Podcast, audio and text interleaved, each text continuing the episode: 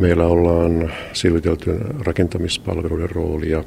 Sitten on yleensä nyt kun kaupungilla ollaan avustuspolitiikkaa käyty läpi, niin mekin sitten selvittelemme tahollamme sitä, että mitkä on niitä avustuskohteita, mitä kaupungin teknisellä toimella on. Eli lähinnä tässä vaiheessa tulee esiin yksityistieavustukset, että onko niiden tämä jakoperusteet samantyyppisiä muualla päin Suomessa oleviin jakoperusteisiin ja onko siellä jotakin, mutta kaupungissa on hyvin pitkät perinteet tässä yksityistieavustuksessa, että, mutta pyrimme kaikkia näitä mahdollisuuksia selvittämään. Kaupunkilaisia kiinnostaa tietenkin se, että, että näkyykö nämä säästöt millä tavalla sitten tuolla liikenteessä ja teillä. No jos kun avattiin tästä yksityistieavustuksista, niin kyllähän se sitten näkyy sillä tavalla, että, tai näkyisi, jos nyt tämmöisiä valintoja tehdään, niin mikä on sitten teidän kunto ja minkälainen on yksityistie osakaskuntien vastuu sitten, millä tavalla se kasvaisi. Mutta tämä nyt on yksi selvitettävissä oleva asia ja tietenkin muitakin asioita pyritään selvittämään. Mitä muita on? No esimerkiksi tämä, että kuntaliitosten myötä niin on tullut nyt kaupungin viristyskohteita. Eli meillä on Hinkaranta, sitten meillä on Virranniemi ja eihän näin pitkän päälle voi olla, vaan jommasta kummasta on syytä luopua ja tätä perustyötä nyt tehdään. Onko vielä jotain kohteita, että mistä säästöä syntyisi? Varmaankin tämä nyt tuo valtakunnallinen menettely, missä käsitellään joukkoliikennettä, eli joukkoliikenteen vapaa kilpailuttaminen, niin sehän meidän voidaan laittaa käytäntöön vuoden 2014 puolen välin jälkeen, niin uskoisin, että siitä löytyy myös tämmöisiä säästökohteita. Mitä se voisi sitten tarkoittaa niin kuin kaupunkilaisten palvelujen kannalta? Siinä mielessä, että kaupunki itse pystyy paremmin nykyiseen tilanteeseen verrattuna näissä sopimuksissaan määrittelemään autojen ikää, kuntoa ja tietenkin sitten se, että meitä kiinnostaa kovasti tämä energiaystävällisyys, energiasäästöt. Miten teidän toimiala ei kuitenkaan ole kaikista suurimmasta päästä? Miltä se tuntuu, että tekin joudutte etsimään jo entisestään pienestä budjetista niin lisää, lisää säästökohteita?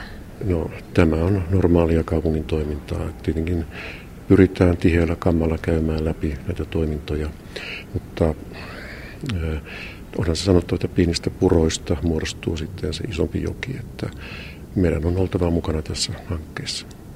Tekninen johtaja Jussi Salo, miten luonnehtisit tätä tilannetta, mikä Lappeenrannassa tällä hetkellä on? Ihan joka vuosi te, että tällaista säästölistaa joudut tekemään.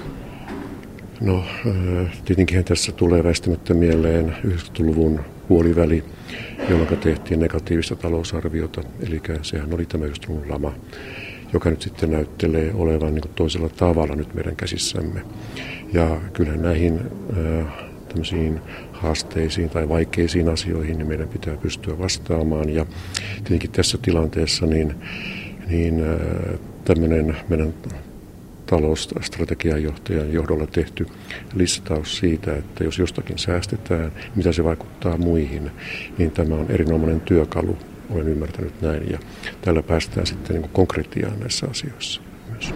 Niin miten te oikein pystytte hakemaan niitä säästöjä, kun toimialalla on ollut tarvetta ja korjausvelkaa nyt tässä jo vuosia taaksekin päin?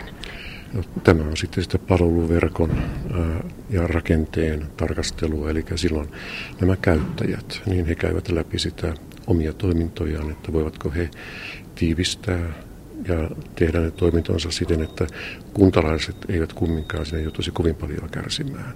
Ja silloin tullaan näihin vaikeisiin kysymyksiin lukioverkosta ynnä muusta. Onko teidän toimialalla jotain maksuja tai taksoja, joihin on tulossa korotuspaineita? No, näitä maksuja ja taksoja ollaan pyritty hyvin säännöllisesti käymään lävitse ja tietenkin tämäkin varmasti joudutaan käymään läpi tässä tarkemmin.